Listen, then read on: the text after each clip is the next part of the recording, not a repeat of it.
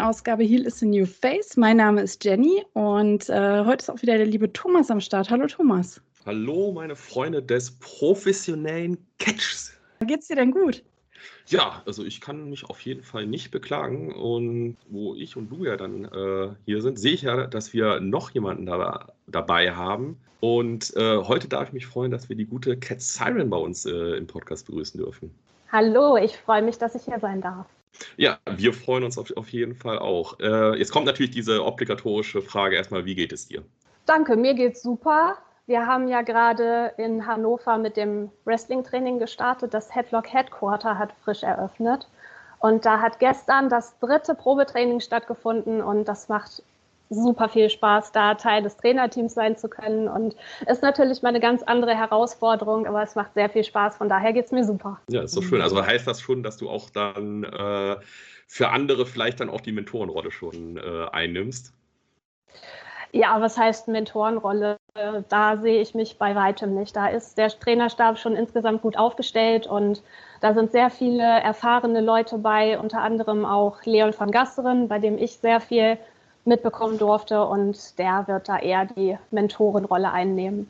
Und ich bin mehr dann auch dafür da, ähm, ja, die Frauen so ein bisschen zu betreuen oder auch die Mädchen vielleicht, die da sind, damit da keine Hemmschwelle entsteht. Vielleicht so, oh, sind da nur die großen, starken Männer dabei oder nur die Jungs.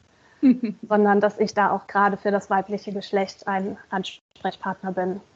Ja, da, da wüsste ich jetzt direkt mal meine erste Frage an, anschließen, wo du gerade über das äh, Damen- oder Mädchenwrestling auch sprichst.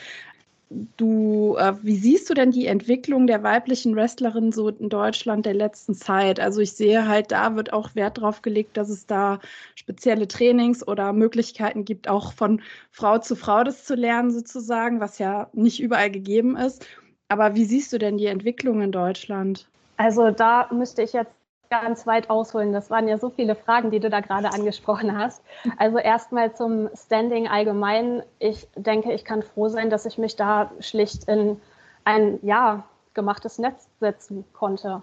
Da haben so viele tolle Frauen einem den Weg geebnet, sei es eine Wesner, eine Blue Nikita, eine Jessie Garbert, Melanie Gray, die jetzt auf deutschem Raum bekannt sind. Natürlich auch die, äh, die ganzen tollen Frauen, die in Amerika unterwegs sind, aber jetzt gerade auf Deutschland bezogen, denke ich, haben die eben genannten da sehr, sehr viel zu beigetragen. Und mhm. ja, deswegen sind wir jetzt mit dem Frauenwrestling da, wo wir sind. Und ja, ich kann sehr froh sein, jetzt dazu gekommen zu sein und schon die Möglichkeiten ja, eröffnet bekommen zu haben. Da muss gar nicht mehr so viel getan werden. Ich meine, wenn man sich das anguckt und auch die Entwicklung der letzten Jahre ansieht, wir haben Titel in diversen Ligen in Deutschland und ähm, fast auf jeder Matchcard steht mittlerweile mindestens ein weiblicher Name drauf. Also es gibt mindestens eine Frauenbeteiligung, wenn, Beteiligung, wenn äh, nicht sogar eins oder auch mehrere Matches mittlerweile. Und wir dürfen ja auch nicht vergessen, es ist nun mal einfach eine Männerdomäne, in der wir dort unterwegs sind. Das ist, ich vergleiche das ganz gerne mit dem Fußball, da ist es ja ähnlich. Mhm. Und wir, wir sprechen mit dem Wrestling-Produkt eher, denke ich, Männer an, die dort im Publikum sitzen. Und ähm, ja, e-, ähnlich wie im Fußball auch, ähm, ist dann dementsprechend auch äh, ja, das Angebot dementsprechend vorhanden. Und da denke ich, können wir sehr froh sein, dass wir die Matchcard auflockern können, indem wir Frauenmatches dabei haben, aber auch natürlich ergänzen können und ja, einfach mehr Anreize bieten können, auch äh, für die Frauen da mehr reinzuschnuppern. Und wer dann trotzdem sagt, hey, ja, die Frauen schön und gut, ist nicht mein Ding, ist das auch völlig in Ordnung. Aber eine Bereicherung ist es allemal. Ja, das so ist so zum, sorry, Nein, aber da kann ich so viel, so viel zu erzählen, da habe ich äh, so viele Gedanken zu. Also das wären so meine Gedanken zum äh, Standing des Frauenwrestlings. Und ähm, auf Trainingsebene ist es dann noch mal eine andere Sache. Da spiegelt sich das natürlich auch wieder, was den Fußball angeht oder auch was den ja, Kampfsport im Allgemeinen angeht. Wenn du dir ähm, eine Trainingsstunde von Kampfsport XY anguckst, dann hast du das meistens so, ähm, dass auf zehn Männer, ich sag mal, vielleicht eine Frau kommt. Und dass das Interesse eben dementsprechend auch ausgerichtet ist. Und äh, wenn da Frauenbeteiligung da ist, ist das großartig und es soll sich keiner irgendwo jetzt ähm, im Nachteil fühlen, sondern wir sind offen für jeden. Jede Altersklasse ist willkommen beide Geschlechter sind willkommen oder auch mehr, wie man das sehen möchte. Und ähm, ja, für jeden ist die Möglichkeit offen. Und das ist doch super, wie es jetzt gerade ist. Ja, ich habe auch ein bisschen das, äh, das, ist das Gefühl, man sieht es ja, dass das ist auch in den letzten sechs Jahren äh, sich da enorm was getan hat. Weil äh, früher hatte ich manchmal das Gefühl bei äh, diversen Ligen, dass ähm, das doch ein Ungleichgewicht zwischen, ich sage jetzt mal, dem Männer-Champion-Titel und dem Frauen-Champion-Titel gab. Dass dann trotzdem der Frauentitel so ein bisschen eher so, ja, ist halt für die Damen, aber äh, nicht, nicht auf, äh, auf gleicher Höhe gesehen wird. Und das, finde ich, hat sich ja jetzt wirklich in den letzten sechs Jahren halt wirklich gemacht halt. Als wären äh, aus beiden Lagern wirklich wird gesagt, wir haben den Champ, wir haben unseren Damen-Champion und wir haben unseren Herren-Champion und die sind halt auf, auf, ähm, auf demselben, auf derselben Ebene weil das war ja wirklich noch vor, wenn ich, wenn ich mal wirklich mal zurückgehe, jetzt mal vor 15 Jahren WWE, wo es halt darum ging, halt, ja, okay, Hauptsache du siehst gut aus und wenn du vielleicht ein bisschen noch was im Ring zeigen kannst, dann ist gut, aber da war ja auch dann halt, dass, dass, dass man halt total in diese Klischee-Rollen einfach nur noch zurückgefallen ist. Und was, was haben, haben wir jetzt, 2019? Ein WrestleMania, wo der Main-Event ein, ein Damen-Main-Event mal äh, war. Das gab es ja bis dato auch noch nie, was, was ja auch gut war. Oder auch dann dieser Wegfall von, das ist der Diva-Titel, sondern nee, das ist der Woman's-Title und nicht irgendwelche Verniedlichungen in dem, in mhm. dem Sinne, weil es soll, muss ja auch wirklich dann halt diese Gleichwertigkeit auch einfach dann ähm, existieren. Sehe ich, sehe ich ganz genau so, hast du schön gesagt. Die Frage ist ja auch immer, wie weit man es halt aufsplittet halt. Ne? Ähm, gibt es Titel, wo ich jetzt sage, die muss ich halt, was heißt muss ich, im Endeffekt müssen, müssen muss es halt nicht. Gibt ja auch genug Ligen, wo halt äh, Intergender-Matches, wo halt äh, jeder gegen jeden halt auch antritt, wo sich jeden Titel halt wirklich jetzt in, äh, in einer Männer- und einer Frauenfassung halt haben. Weil äh, ich sag jetzt mal, ja, was wäre jetzt ein guter Vergleich? Ein, ein Shotgun-Title, einen Intercontinental-Title, ein Dynamite-Title, damit wir auch wirklich alle irgendwo halt haben. Das wären zum Beispiel so Titel, wo ich sage, nee, da braucht man das auf jeden Fall nämlich nicht, weil da kommt es äh, nicht auf das Geschlecht oder auf die, ja, wie soll ich sagen, da kommt es halt nicht darauf an. Das ist ja so, dass eher noch die Titel, wo man halt äh, sagt, jo, da könnte jeder halt äh, Titelträger sein halt. Ne? Ich weiß, ich finde jetzt wieder, ich bin jetzt sehr weit, weit, weit äh, abgeschwungen. Das, das ist, ich finde es halt schön, also dass, dass sich da so viel getan hat und das auch in sehr kurzer Zeit. Das ist ja wirklich von jetzt auf gleich gewesen und nicht und auch bei allen fast. Also was heißt bei allen? Bei vielen.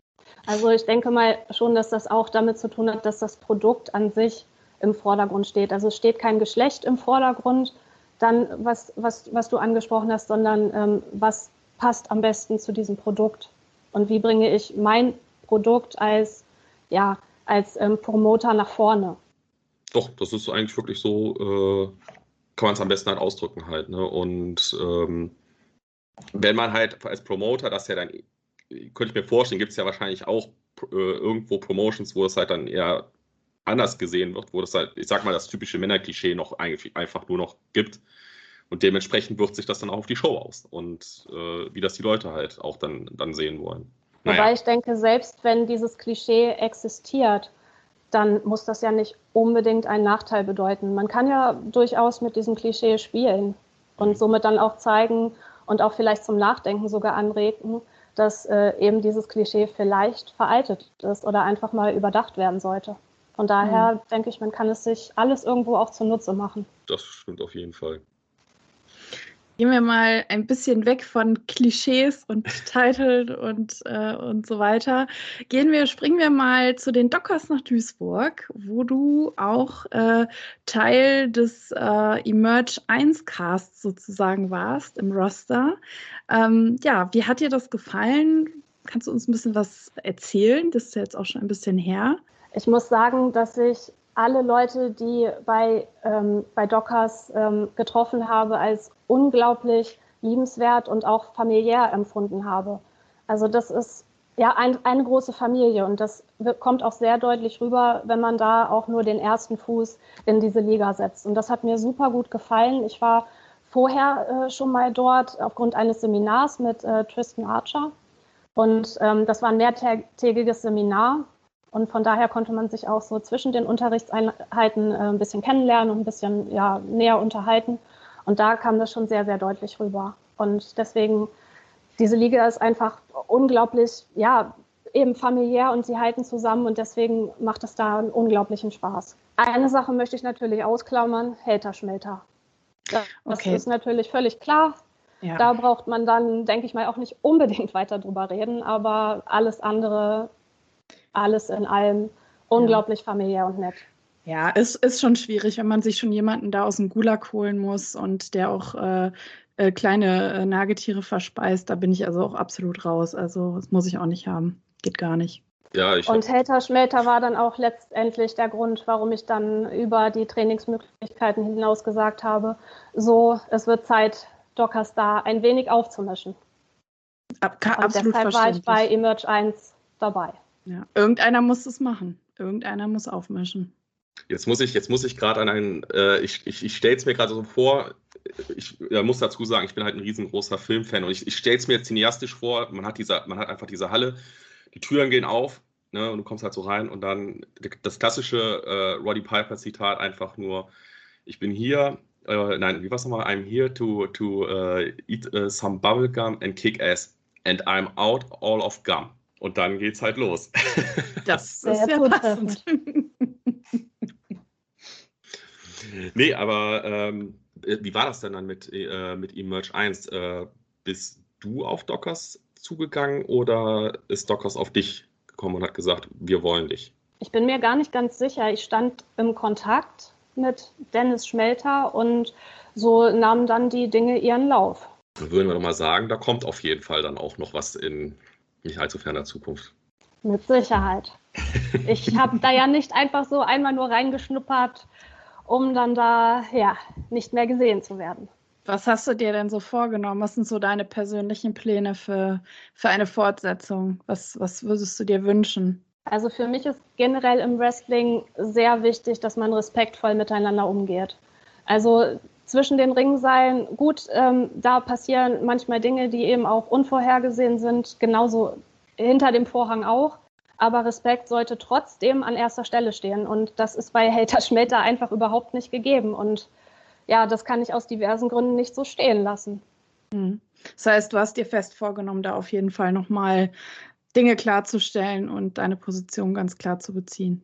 Ganz genau, weil ich auch denke, dass Dockers, die ja nun gerade bekannter werden im deutschen Raum, ja, mit wachsender Bekanntheit eben dann auch ihre, ja, wie soll ich sagen, ihre, ihre Einstellung hinter dem Produkt dann öffentlich weitertragen. Und diese Einstellung muss ins Wrestling-Business passen. Und die, diese Einstellung, die da momentan bei Hater-Schmelter vorherrscht, ähm, die zieht auch ihre Kreise, denke ich mal, wenn man es aufs deutsche Wrestling überträgt. Also das bleibt nicht nur in der Liga, sondern sorgt auch dafür, dass Wrestling Deutschland im Allgemeinen da möglicherweise einen Schaden von trägt. Mhm. Und da möchte ich einen kleinen Teil zu beitragen, äh, ja, dass es so weit nicht kommt. Ja, da kann ich mir auch vorstellen, dass die, die, die Liste der Personen, die sich da äh, entgegenstellen, also natürlich äh, Helter Schmelter, wächst zurzeit. Da bin ich auch mal gespannt, wann es. Irgendwann muss man ja sehen, hat uns die Geschichte ja gelehrt, gibt es immer die große Explosion und äh, die Leute kriegen ihre Quittung. Naja, du weißt ja auch, bei manchen Stables gibt es ja auch dann irgendwann die faulen Eier in den eigenen Reihen. Ne? Man weiß es nicht. Ah. So von innen aufgebrochen wieder. Ne? Also im Moment ist ja der Zulauf eher da gewesen mhm. äh, zum Ende der ersten Staffel, aber wir wissen ja noch nicht, wo das hinführt. Vielleicht macht noch jemand die Rolle rückwärts und sagt sich, hey. Er findet zurück auf die helle, helle Seite. auf Macht. die helle Seite des Lichts. Die helle Seite des Ringseils. So. Das die helle Seite des Ringseils, genau. Wir wissen es nicht. Wir wissen es nicht. Wir haben es bei anderen großen Stables immer wieder gesehen. Irgendwann bröckelt auch da innen die Fassade auseinander. Und dann. Das äh, ist wünschenswert dann ist. Und selbst dadurch, dass wir heute jetzt diesen Podcast aufnehmen und genau das besprechen und thematisieren und vielleicht auch die Leute darauf aufmerksam machen, die das hier möglicherweise hören. Selbst damit ist ja schon ein ganz kleiner Teil dafür gegeben. An alle unsere Zuhörer, setzt ein Zeichen gegen Helter Schmelter. Ich glaube, besser kann man es eigentlich nicht sagen. Jetzt, jetzt bräuchten wir eigentlich so ein, so ein trendiges Hashtag irgendwie. Äh, aber hm. ich. Ja, müssen wir uns noch ausdenken.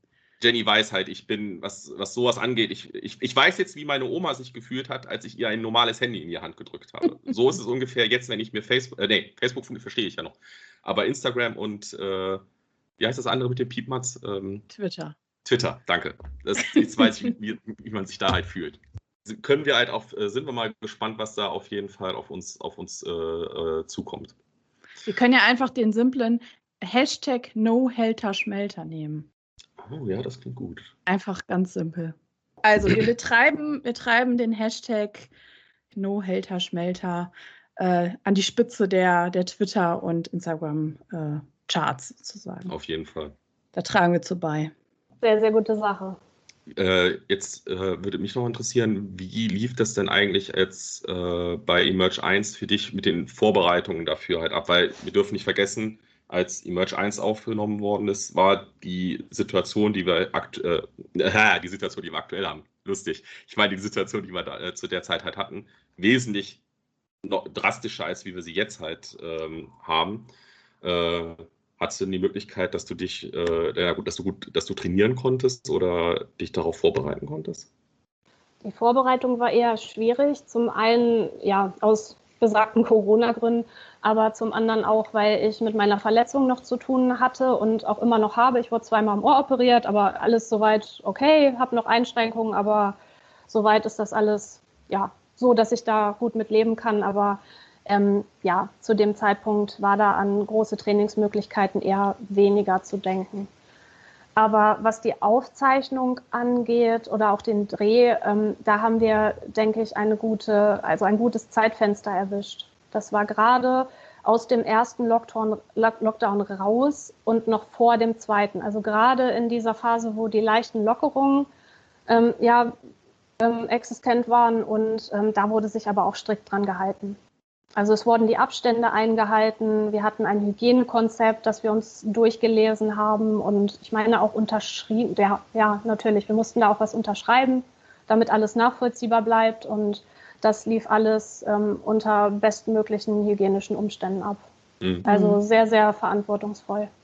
Ja. Ähm, jetzt hat es ja jetzt schon auch angesprochen, dass du ja ähm, diese äh, Ohrverletzung hattest. Wie hast du hast denn allgemein jetzt in deiner inneren Karriere aus? Hast du schon großes Pech auch gehabt oder ist jetzt äh, bei dir bis auf das mit dem Ohr zum Beispiel immer alles gut gegangen?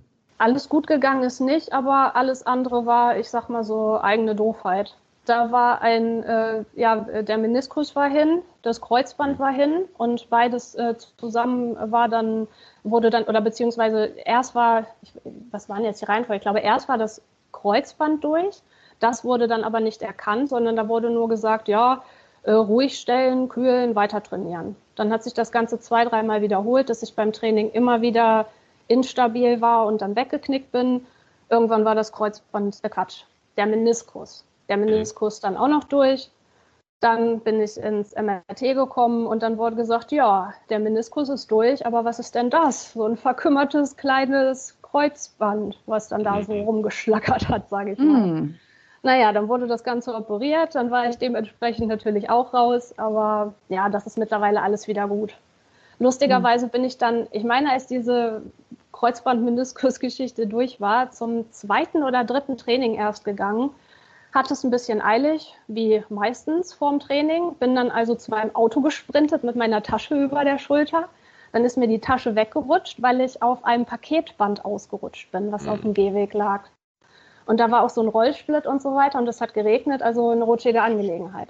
Ja, zack, lag ich, habe mir die Schulter eingedreht, wo die Tasche eben vorher drüber war. Und ähm, dann hatte ich eine, wie hieß das Ganze, Impressionsfraktur an der Schulter. Ja. Oh Mann, ey, das, das ist aber echt ärgerlich. Also das, ja, das, man, man äh, macht sich das gar nicht aus, wie schnell sowas gehen kann, einfach halt. Also. Super schnell, super doof, super blöd und äh, ja, aber äh, so passiert das halt. Ja, du hattest eben schon angesprochen, du hast äh, einen oder einen großen Teil, so wie ich das auch nachlesen konnte, äh, ja, bei Leon van Gasteren im Training gelernt. Ähm, ja, Leon ist natürlich auch ein Veteran des, des Catchens. Thomas ist auch ganz begeistert. Wir vermissen immer noch seine, seine alte Entrance Music, weil die aus Gründen. Hashtag, wir wollen äh, Leons alte Entrance Musik ja, bei der WXW zurück. Thomas, du weißt, da haben wir keinen Einfluss drauf. Das hat die GEMA verhunzt. Dann kann die GEMA ist Ge schuld. Geh mal nach Hause. Geh mal nach Hause, ja. Die GEMA ist schuld, ja. Was soll man da machen? Da machst du nichts. Nein, das, äh, damit äh, fehlt ein Stück seiner Identität, finde ich. Aber gut, ah, das ist ein anderes Thema für einen anderen Podcast. ja, aber ich verstehe das schon. Also man verbindet ja auch gewisse Musiken dann mit dem jeweiligen Catcher. Und wenn das dann fehlt, dann fehlt irgendwo ein Stück. Das verstehe ich schon. Ja, absolut, aber wir können es halt leider aus diesen Gründen halt nicht ändern. Es sei denn, wir finden einen, jemand mit einem ganz, ganz großen Portemonnaie, der das aufmacht und diese Gebühren dafür bezahlt, aber das ist einfach äh, nicht, nicht realistisch und nicht machbar. Ähm, genau, also was ich, wo ich eigentlich darauf hinaus wollte, ich wollte auf Leon Vergastrin als Trainer hinaus. Wann hast du angefangen, bei ihm zu trainieren und ja, was hast du für Erfahrungen mit Leon gesammelt? Ich habe 2013 angefangen, unter, ja, hauptsächlich unter Leon, aber auch unter Ecki Eckstein. Und ähm, ja, das Training war oldschool-mäßig, wie man es sich vorstellt, knüppelhart. Also ich kann mich noch daran erinnern, dass ich nach dem ersten Probetraining ähm, wirklich ja nicht nur sämtliche Muskeln äh, gespürt habe, von deren Existenz ich bis dato noch nicht wusste, obwohl ich eigentlich immer ja, ich sag mal, relativ sportlich war und immer irgendwo, zumindest war ich immer irgendwo sportlich aktiv. Und ähm, ja, trotzdem war das Training einfach ähm, mit keinem anderen vergleichbar. Und ähm, ja, ich wurde dann äh, noch ja, Tage beziehungsweise Wochen lang schmerzlich daran erinnert, was es bedeutet, im Wrestlingring zu stehen. Aber gleichzeitig hatte ich unglaublich Blut geleckt und das, der Spaß hat einfach das alles weggemacht und einfach überwogen. Ja, er ist ein unglaublich toller Trainer. Auf der einen Seite sehr geduldig. Du kannst jede Frage zu jedem Zeitpunkt stellen. Auch wenn's, äh, ja, wenn er es dir zum hundertsten Mal gefühlt erklären muss. Er hat immer ein offenes Ohr für einen und geht immer auf die Fragen ein und äh, setzt sich, wenn es notwendig ist, auch nach dem Training mit dir nochmal hin und erklärt dir Dinge. Aber auf der anderen Seite kann er dir auch gehörig in den Arsch treten. Also wenn der irgendwann, er lernt dich dann kennen, er beobachtet dich während des Trainings und weiß dann auch manchmal besser als du selber, wo deine Grenzen liegen und wann es Zeit ist, dich über diese Grenzen ja, hinaus zu schießen, sage ich mal, zu motivieren einfach. Und dann ähm, guckt er ganz genau, wie er das erreichen kann. Entweder ist das Verständnis, Motivation, aber das kann auch sein, jetzt beweg deinen Arsch und mach das. Und spring über deinen Schatten. Und irgendwo findet er da Wege und Mittel, um dich ja zu deiner bis dahin bestmöglichen sportlichen Leistung zu bringen. Und das schätze mhm. ich unglaublich an ihm. Hm, äh, kanntest du denn auch Leon jetzt, äh, bevor ähm, er dich dann auch dann trainiert hat? Oder, weil er ist ja, wie gesagt, in der deutschen Wrestling-Szene ja eigentlich doch recht bekannt. Also ich kannte ihn aus Shows. Also was heißt, ich kannte ihn? Also ich habe mir vorher Shows angeguckt, von der European Wrestling Promotion war das, ähm, noch bevor ich ähm, ins Training gekommen bin natürlich. Und äh, so bin ich dann letztlich zum Training gekommen, wo ich ihn dann aber auch erst kennengelernt habe. Mhm.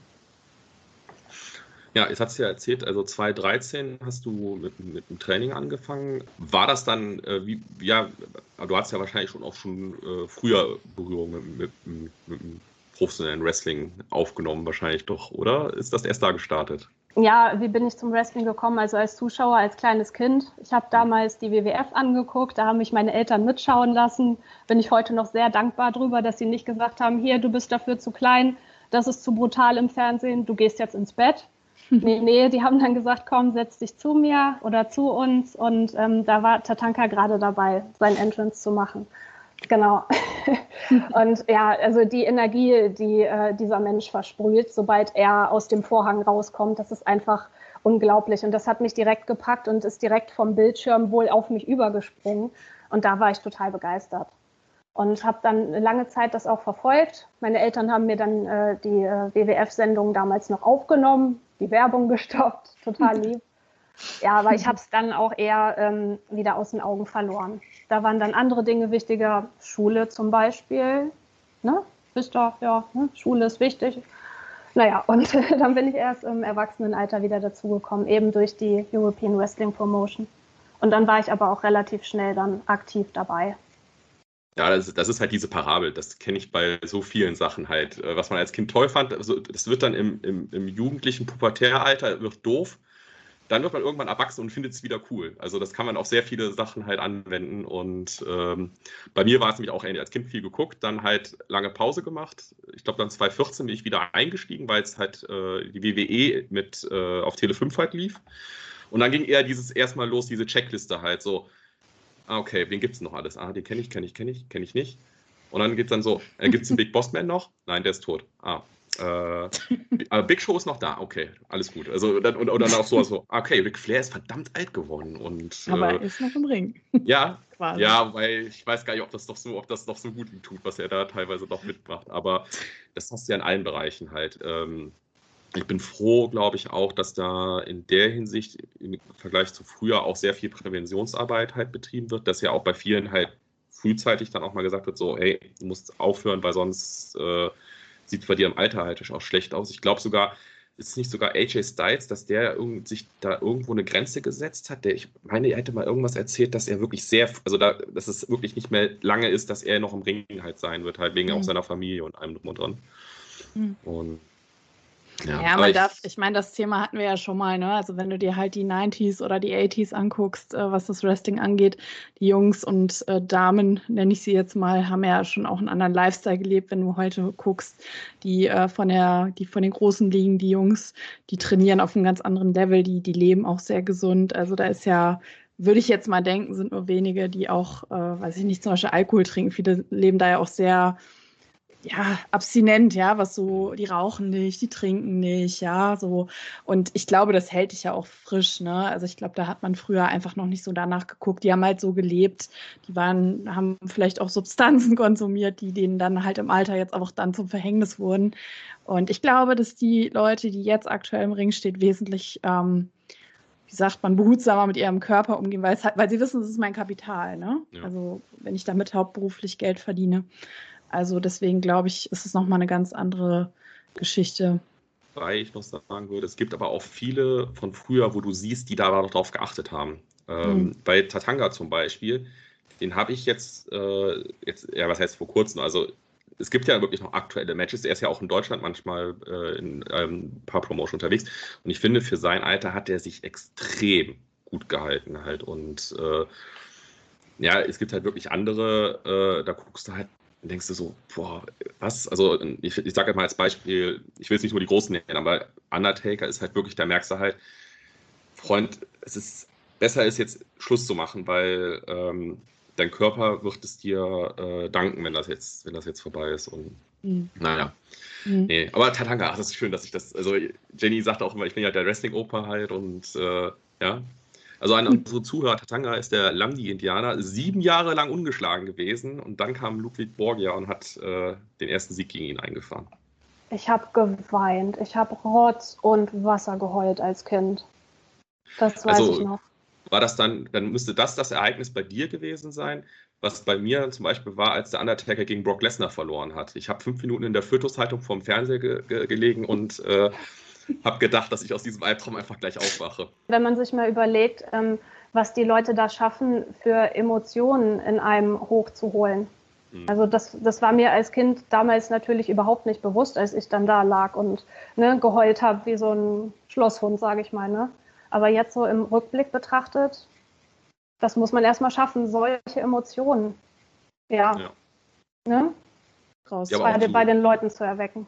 Ja, auch wirklich zu triggern, halt nicht zu arbeiten halt und äh, ja, und auch, dass du halt wirklich dieses halt hast, so, äh, ich bin da verbunden und äh, das hast du ja in verschiedenen Sachen. In Filmen hast du das. Äh, Musik kann ja auch teilweise, dass das dann emotionale Sachen halt auslöst und äh, der Catch ist ja halt auch einfach ein Medium, was wir haben, was dann halt dementsprechend gefördert. Eine Geschichte wird erzählt und ähm, wir freuen uns oder sind halt traurig oder sind halt wütend. Habe ich schon alles durchgemacht. Ähm, um nochmal so ein bisschen zurück zu dem zu kommen, was du so geschaut hast. Ähm, ist es denn aktuell auch so, dass du die, das aktuelle Geschehen da noch bei der WWE oder auch bei anderen großen Ligen aus den USA verfolgst? Oder bist du eher so der Indie-Szene, weil du da dich auch bewegst in Deutschland? Guckst du dir eher diese Sachen an, verfolgst das oder wie, wie, wie, wie schaffst du es überhaupt, dran zu bleiben? Wir haben jetzt von einigen gehört, dass sie das gar nicht mehr schaffen, alles irgendwie zu überblicken, weil es einfach zu viel gibt mittlerweile, ein großes Angebot. Also das geht mir ähnlich. Alles verfolge ich nicht, auch aus äh, Zeitgründen auch. Aber auf der anderen Seite habe ich jetzt wirklich meinen Schwerpunkt so auf die POW gelegt, auch auf die Schule und so weiter. Und ähm, da ist man gedanklich auch einfach so drin, dass man da kaum noch so viel zu anderen Dingen kommt, muss ich gestehen. Ja, ist, eigentlich kann man es ja nicht, kann nicht anders ausdrucken. Es ist einfach, äh, äh, wir hatten halt eine, eine, Zeit der, ich nenne es jetzt mal Knappheit, wo wir halt wirklich äh, eine große Liga, auch die jetzt im Fernsehen halt war. Und jetzt nach und nach gibt es ja jetzt andere Sachen, die halt aufsteigen. Oder auch allgemein, wir dürfen ja nicht vergessen, äh, wir haben das Internet, wir haben YouTube, wir haben andere Plattformen. Das heißt, es ist ja auch für die einfacher halt, dass man medial halt auch ähm, die Leute ihr Produkt halt anbieten kann. Und ähm, das alles zu gucken halt, das, also bei mir war es ja auch wirklich, dann 2014 war es so, dann, okay, du musst Raw gucken, du musst SmackDown gucken, du musst NXT gucken, du musst die Pay-Per-Views gucken und dann war es auch irgendwann, wo ich an einem Punkt war, wo ich sage so, ich, da ging es nämlich dann schon los. Okay, ich glaube, ich gucke mir nur die Zusammenfassung von SmackDown an und äh, ja, das ist, ja, muss, muss man auch sehen, aber ich, ich freue mich einfach, dass wir diesen, dass wir gerade diesen Überfluss auch ein bisschen haben, halt, dass wir nicht nur auf, uns auf äh, eins fixieren können, sondern wirklich sagen, ich stehe jetzt auf das, dann gucke ich mir das an, ich stehe auf das, auf das. Und auch Jenny und ich haben auch äh, häufig darüber geredet, was auch die Ligen in Deutschland angeht. Halt, da habe ich das Gefühl, dass das wirklich das, also es wirklich diese Ballungsgebiete gibt, wo es halt diverse Ligen halt gibt.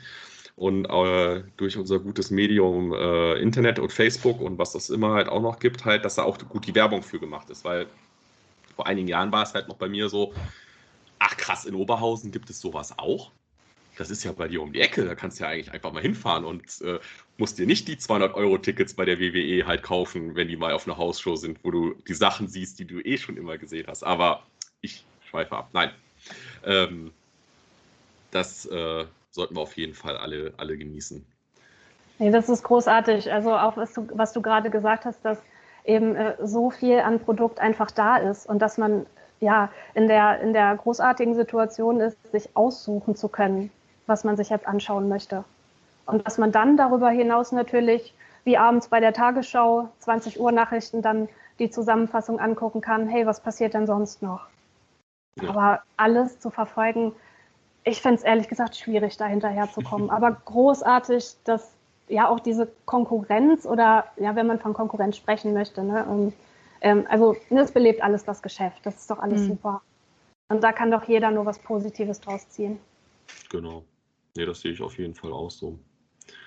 Aber kommen wir nochmal back to the ring. Äh, ich hatte mir auch, wie gesagt, ein paar, paar Matches von dir auch angeguckt und hatte dich ja dann, wie gesagt, einmal im, äh, im Tech-Team auch gesehen, nämlich mit der guten Stephanie Mays und äh, dich auch dann natürlich auch ein paar Mal, wo du allein unterwegs warst.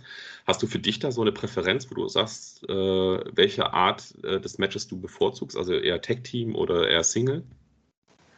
Also das ist so individuell, das kommt auch auf so viele andere Faktoren an ähm, an dem Abend, äh, wenn die Veranstaltung stattfindet, was nicht nur mit dem Match zu tun hat. Also sei es, wie kommst du dahin? Hast du eine lange Anreise? Hast du ähm, sofort einen Ansprechpartner vor Ort? Haben die Leute Zeit, die dort sind, um sich um Belange zu kümmern, die ähm, außerhalb des Rings vielleicht noch wichtig sind? Und das sind alles Grundvoraussetzungen, die in das spätere Match dann auch mit einfließen. Das glaubt man vielleicht gar nicht, aber ich finde, man sollte dann, oder ich mache das so, ich, ich gucke immer ähm, auf dieses Gesamte, was an dem Abend oder an dem Tag oder auch an dem Wochenende stattfindet. Und was dann, welche Stipulation in dem Match jetzt vorgesehen ist, ist dann dem eher nachgestellt. Also es kommt wirklich auf dieses große Ganze dann an. Und wenn das mhm. große Ganze stimmt, ist es fürs Match umso besser. Mhm. Okay, nee, das, das kann, mir, kann, ich mir auf jeden Fall, gut vorstellen. Hast du denn für dich dann auch, äh, weil du jetzt noch ein bisschen, ich hast ja mal so den Ablauf jetzt mal ein bisschen so gesagt vor, äh, vor einem Event, hast du denn für dich dann auch, ja, wie soll ich sagen, ähm, ach, jetzt kommt wieder diese Wortfindungsstörung. Wie nennt man das nochmal, wenn man was äh, immer macht, bevor man was macht? Ähm, Rituale?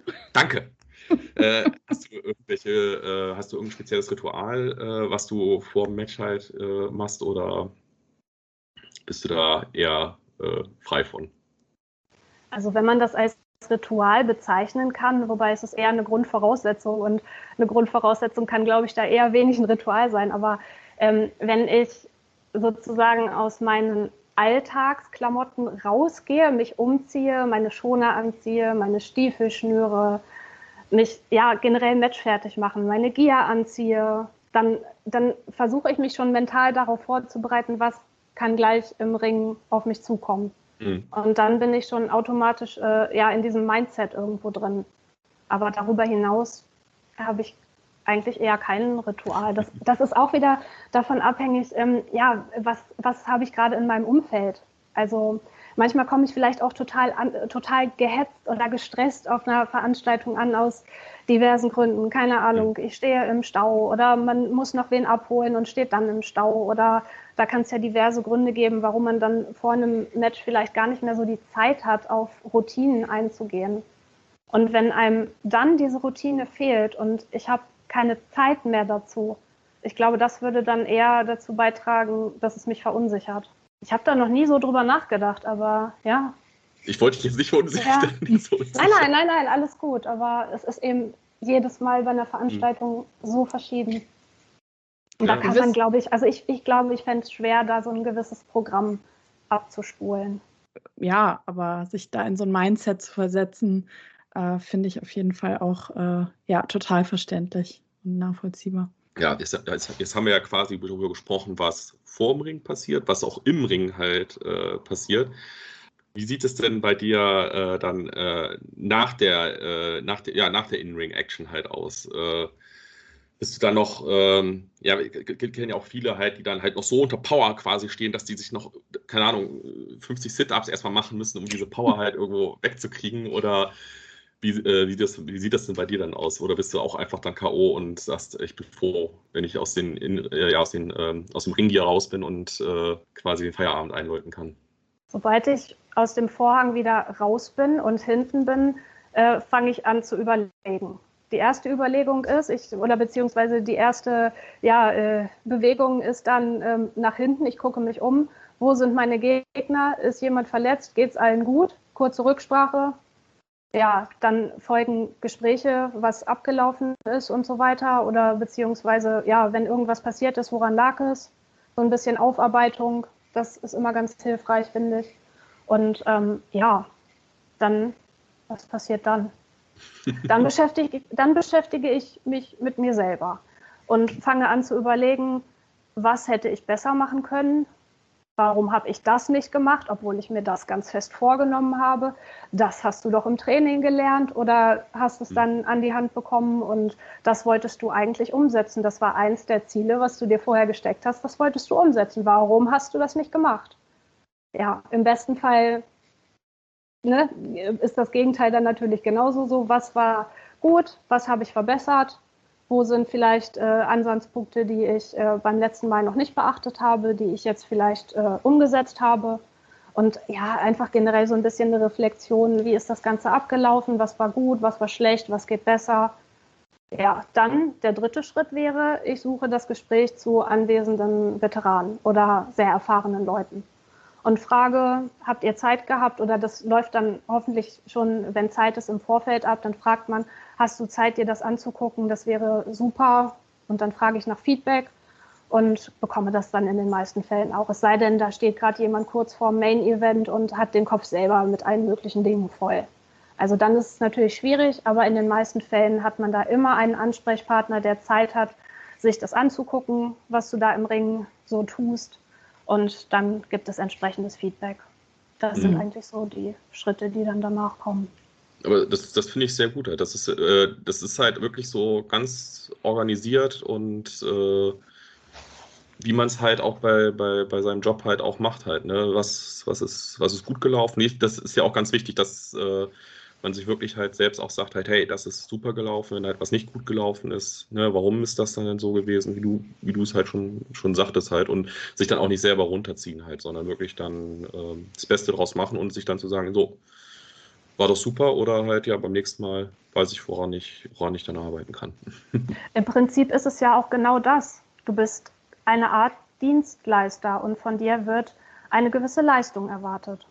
Und natürlich möchtest du dann, oder äh, um jetzt von mir in der ersten Person mal zu sprechen, ne, möchte ich dann natürlich auch wissen, hey, ähm, ist das das, was ihr erwartet habt oder wo gibt es Verbesserungspunkte? Was ist gut gelaufen?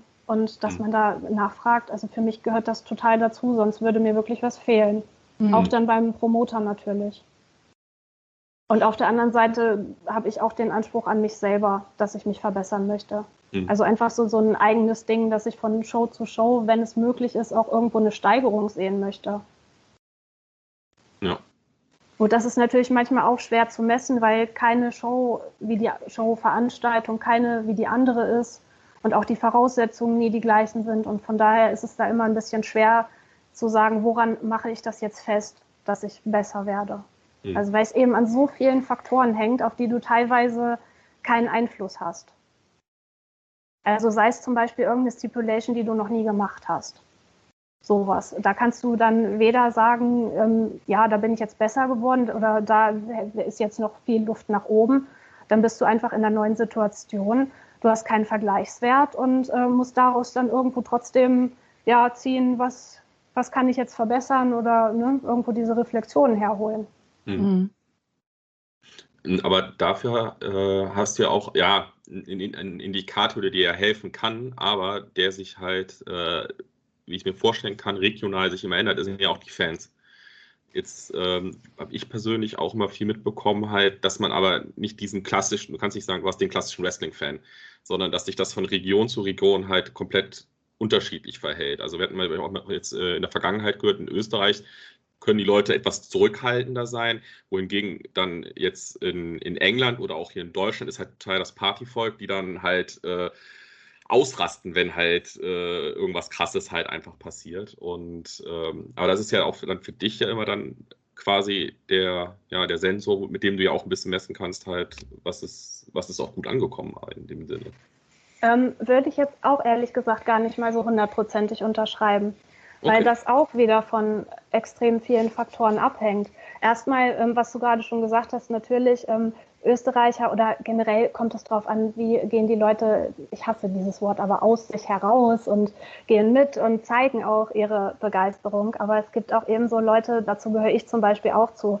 Ähm, du wirst mich nie äh, als Zuschauer in einer Wrestling-Veranstaltung oder auch auf einem Konzert finden, in der ersten Reihe stehend und äh, weiß ich nicht, mitgröhlend ähm, denjenigen ähm, zujubelnd sehen, die da gerade auf der Bühne stehen, egal was es für eine ist, sondern ich bin da auch eher so mehr der, der Typ, der lieber hinten steht und sich das Ganze aus der, äh, aus der Ferne anschaut. Und ich kann dann trotzdem unglaublich begeistert sein, aber man sieht es mir dann in dem Moment nicht an, weil ich die Veranstaltung einfach still genieße. Also mhm. das ist, denke ich mal, dann auch ganz unterschiedlich. Und ich denke mal, ja, das, das kommt dann auch so ein bisschen auf die, auf die Dynamik an, die dann im Zuschauerraum herrscht. Das kann auch zum Beispiel ähm, vom Veranstaltungsort abhängen. Also zum Beispiel auf dem Schützenplatz in Hannover, da haben wir ein Zelt.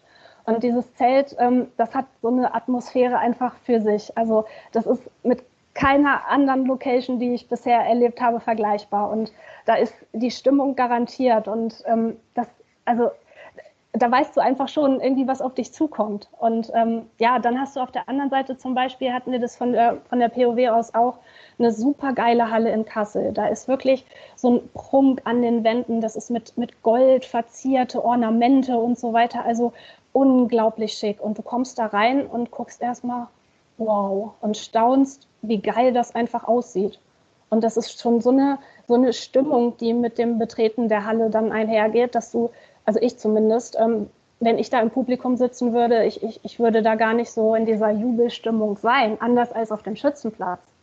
Also was ich sagen will, die Location spielt, glaube ich, da auch schon mit rein. Die mhm. eigene Persönlichkeit natürlich. Und deswegen würde ich sagen, du, du kannst einfach dann nicht davon ausgehen, nur weil das Publikum laut oder leise ist, dass sie das toll finden, was du da machst, oder dass sie dich mögen oder dass sie dich nicht mögen. Das ist schwer zu sagen. Davon mal von der Location unabhängig kommt es auch darauf an, wo bist du auf der, ähm, ja, also welchen Teil hast du in der Show? Also ist vor dir vielleicht gerade ein äh, keine Ahnung was, ein Hardcore-Match gewesen. Und die Leute sind einfach ausgebrannt, weil sie so viel von diesem Match noch im Kopf haben und erstmal dieses Match verarbeiten müssen, was sie da gerade gesehen haben, dass sie da auf deins gar nicht so achten können. Oder kommt man aus der Pause vielleicht, dann müssen die Leute erstmal ihr Bier austrinken, nochmal zur Toilette gehen oder keine Ahnung was, was da mit reinspielen kann. Also äh, es hängt an vielen Sachen. Ja, das finde ich aber find ja. schön, dass du das mal wirklich so auf, aufschlüsselt hast, weil mir ist das halt nicht so klar gewesen halt immer. Weil ich, ich muss auch sagen, ich kenne halt, ich bin halt wirklich nur hier in, in meinen Heimatgefilden halt bei vielen Shows und allem drum und dran.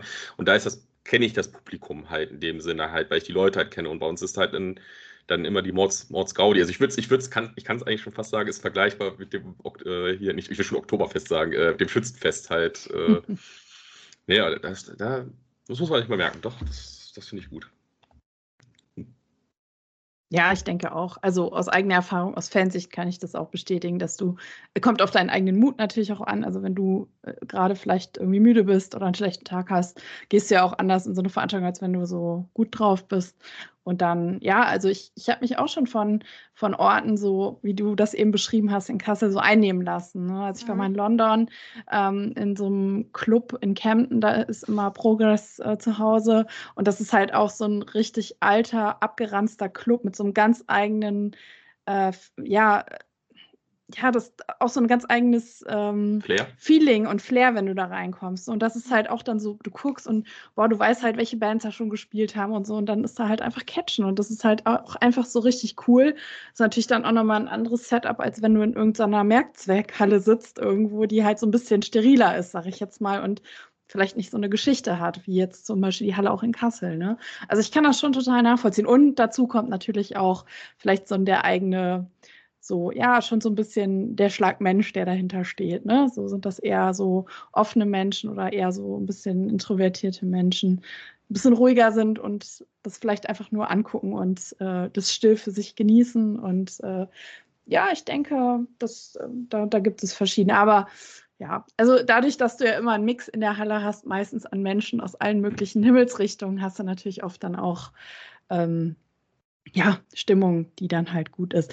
Ähm, jetzt noch eine Frage zu dieser Hallenthematik. Jetzt bei dem Taping auch, ne, das war ja dann die Situation, keine Gäste, keine Zuschauer. Ähm, ist es denn für dich auch so? Ich meine, gut, du hast ja jetzt mehr oder weniger eben schon gesagt, für dich spielt das jetzt auch nicht so eine krasse Rolle, ob da jetzt einer dich anfeuert, wie, wie wild. Äh, aber ich denke mal, so eine Halle, die dann halt gar keine Geräuschkulisse hat in irgendeinem Sinne, ähm, ist doch nochmal bestimmt was komplett anderes. Also die Konzentration findet da für mich zumindest zwischen den vier Seilen statt. Und ähm, klar, es macht unglaublich viel Spaß, gerade jetzt auf dem Schützenplatz vor für mich dann heimischem Publikum zu kämpfen. Und natürlich ist das geil. Also da gibt es überhaupt nichts anderes zu sagen. Aber vom Grundprinzip, ähm, ja, konzentriere ich mich, wenn ich in diesen oder wenn ich zwischen diesen vier Seilen stehe. Und Spaß habe ich auch. Mhm. Also ganz egal, ob da jetzt keine Zuschauer sind, ob da zwei Zuschauer sind oder ob da das Schützenplatzzelt voll ist. Dann äh, wissen wir ja schon auf jeden Fall, dass wir dann bei Image 2 dann auf eine super Show von dir äh, gespannt sein können. Wir hoffen einfach mal, dass das hier äh, Helter Schmelter sich auf jeden Fall, dass die auch, vielleicht, vielleicht kriegen sie ja ihre Abreibung endlich halt so. Äh, also, das kann ja, wie gesagt, wirklich nicht so, so, so weitergehen halt. Ne? Also, nein, nein, nein. Die dürfen einfach nicht noch mehr Leute vereinnahmen, das geht nicht. Ja, gut, irgendwann funktioniert, äh, irgendwann ist, wie du schon sagst, halt, irgendwann hast du auch die falschen Leute dann halt da drin. Ne? Das ist wie früher, ne? wo die Mama gesagt hat: Nein, nein, mit denen hängst du besser mal nicht rum. Das sind, äh, das sind keine ne? guten Spiel. Menschen. Nee. Ich war immer lieb. Ich hatte, ich überlegen, hatte ich irgendwie schwarze. Oder jetzt ist die Frage, oder ich war das schwarze Schaf halt. Ne? Das ist. Das äh, äh, kannst du für dich mal äh, erörtern. Was ergründen. Ich, ich sage ja, immer, sag ja immer so als schönes Beispiel. Ne, das, das äh, Schockierende ist halt, ne, wenn du bei Frauentausch mitmachst ne, und du bist bei der anderen Familie und stellst auf einmal fest, du bist die Asi-Familie. Wie kommst du jetzt darauf? Was denn, das sage ich, das ist, das ist, das ist, das ist, das, ich finde, das ist ein sehr guter Vergleich halt. Oh Gott. Solange du keinen Erdbeerkäse im Kühlschrank hast, oh ist alles in Ordnung. Weißt du eigentlich, dass ich, das, dass ich Erdbeerkäse erst dadurch überhaupt kenne? Also ich glaube, jeder hat Erdbeerkäse dadurch kennengelernt. Ja, 99 Prozent der Bevölkerung wussten vorher nicht, was Erdbeerkäse ist. Das ist so zum geflügelten Wort geworden. ich habe es ich auch nur, ich hatte es auch immer bis dahin immer nur über irgendwelche Memes beim Radio gehört und habe dann immer gedacht, so, was soll das denn bitte sein? Ist das ein Käse, wo so Erdbeerstückchen halt äh, drin sind, bis ich dann mal irgendwann gesehen habe, dass das, dass das dieser Frischkäse halt ist, halt so, weil ich wirklich dachte, oder okay, Okay. Dann kann ich mir auch ein Fruchtzwerg einfach mal aufs Brot schmieren. Das kann man, das probieren wir aus. Kulinarische Entgleisung mit Thomas. Das machen Was wir denn? dann. Ich habe ja gesagt, Essen ist wie Mathematik. Ja? Was alleine gut schmeckt, schmeckt zusammen doppelt so gut. Das heißt, ja, wenn eine Sache alleine schlecht schmeckt, schmeckt, schmeckt zusammen wieder gut, weil Minus mal Minus ergibt wieder Plus. Jetzt weiß ich, warum ich weder kochen noch Mathe kann. Danke. Großartig. Willkommen. So, ja, vielen, vielen Dank, dass du da warst, Kat. Wir sind auf jeden Fall gespannt, was wir jetzt im Rahmen des Emerge noch von dir sehen werden und natürlich auch außerhalb von Emerge diversen Ringen der Nation sozusagen. Und äh, ja, hoffen, dass das auch mit der Wrestling-Schule gut weitergeht jetzt, dass ihr vielleicht das eine oder andere ungeschliffene Juwel findet, äh, äh, das ihr dann schleifen könnt und äh, die Zukunft des Catch in Deutschland dann sozusagen auf den richtigen Weg bringt. Wir freuen uns drauf. Und äh, ja, in diesem Sinne würde ich sagen, sind wir durch für heute. Cheerio. genau. Ja, macht's gut. Ich danke euch.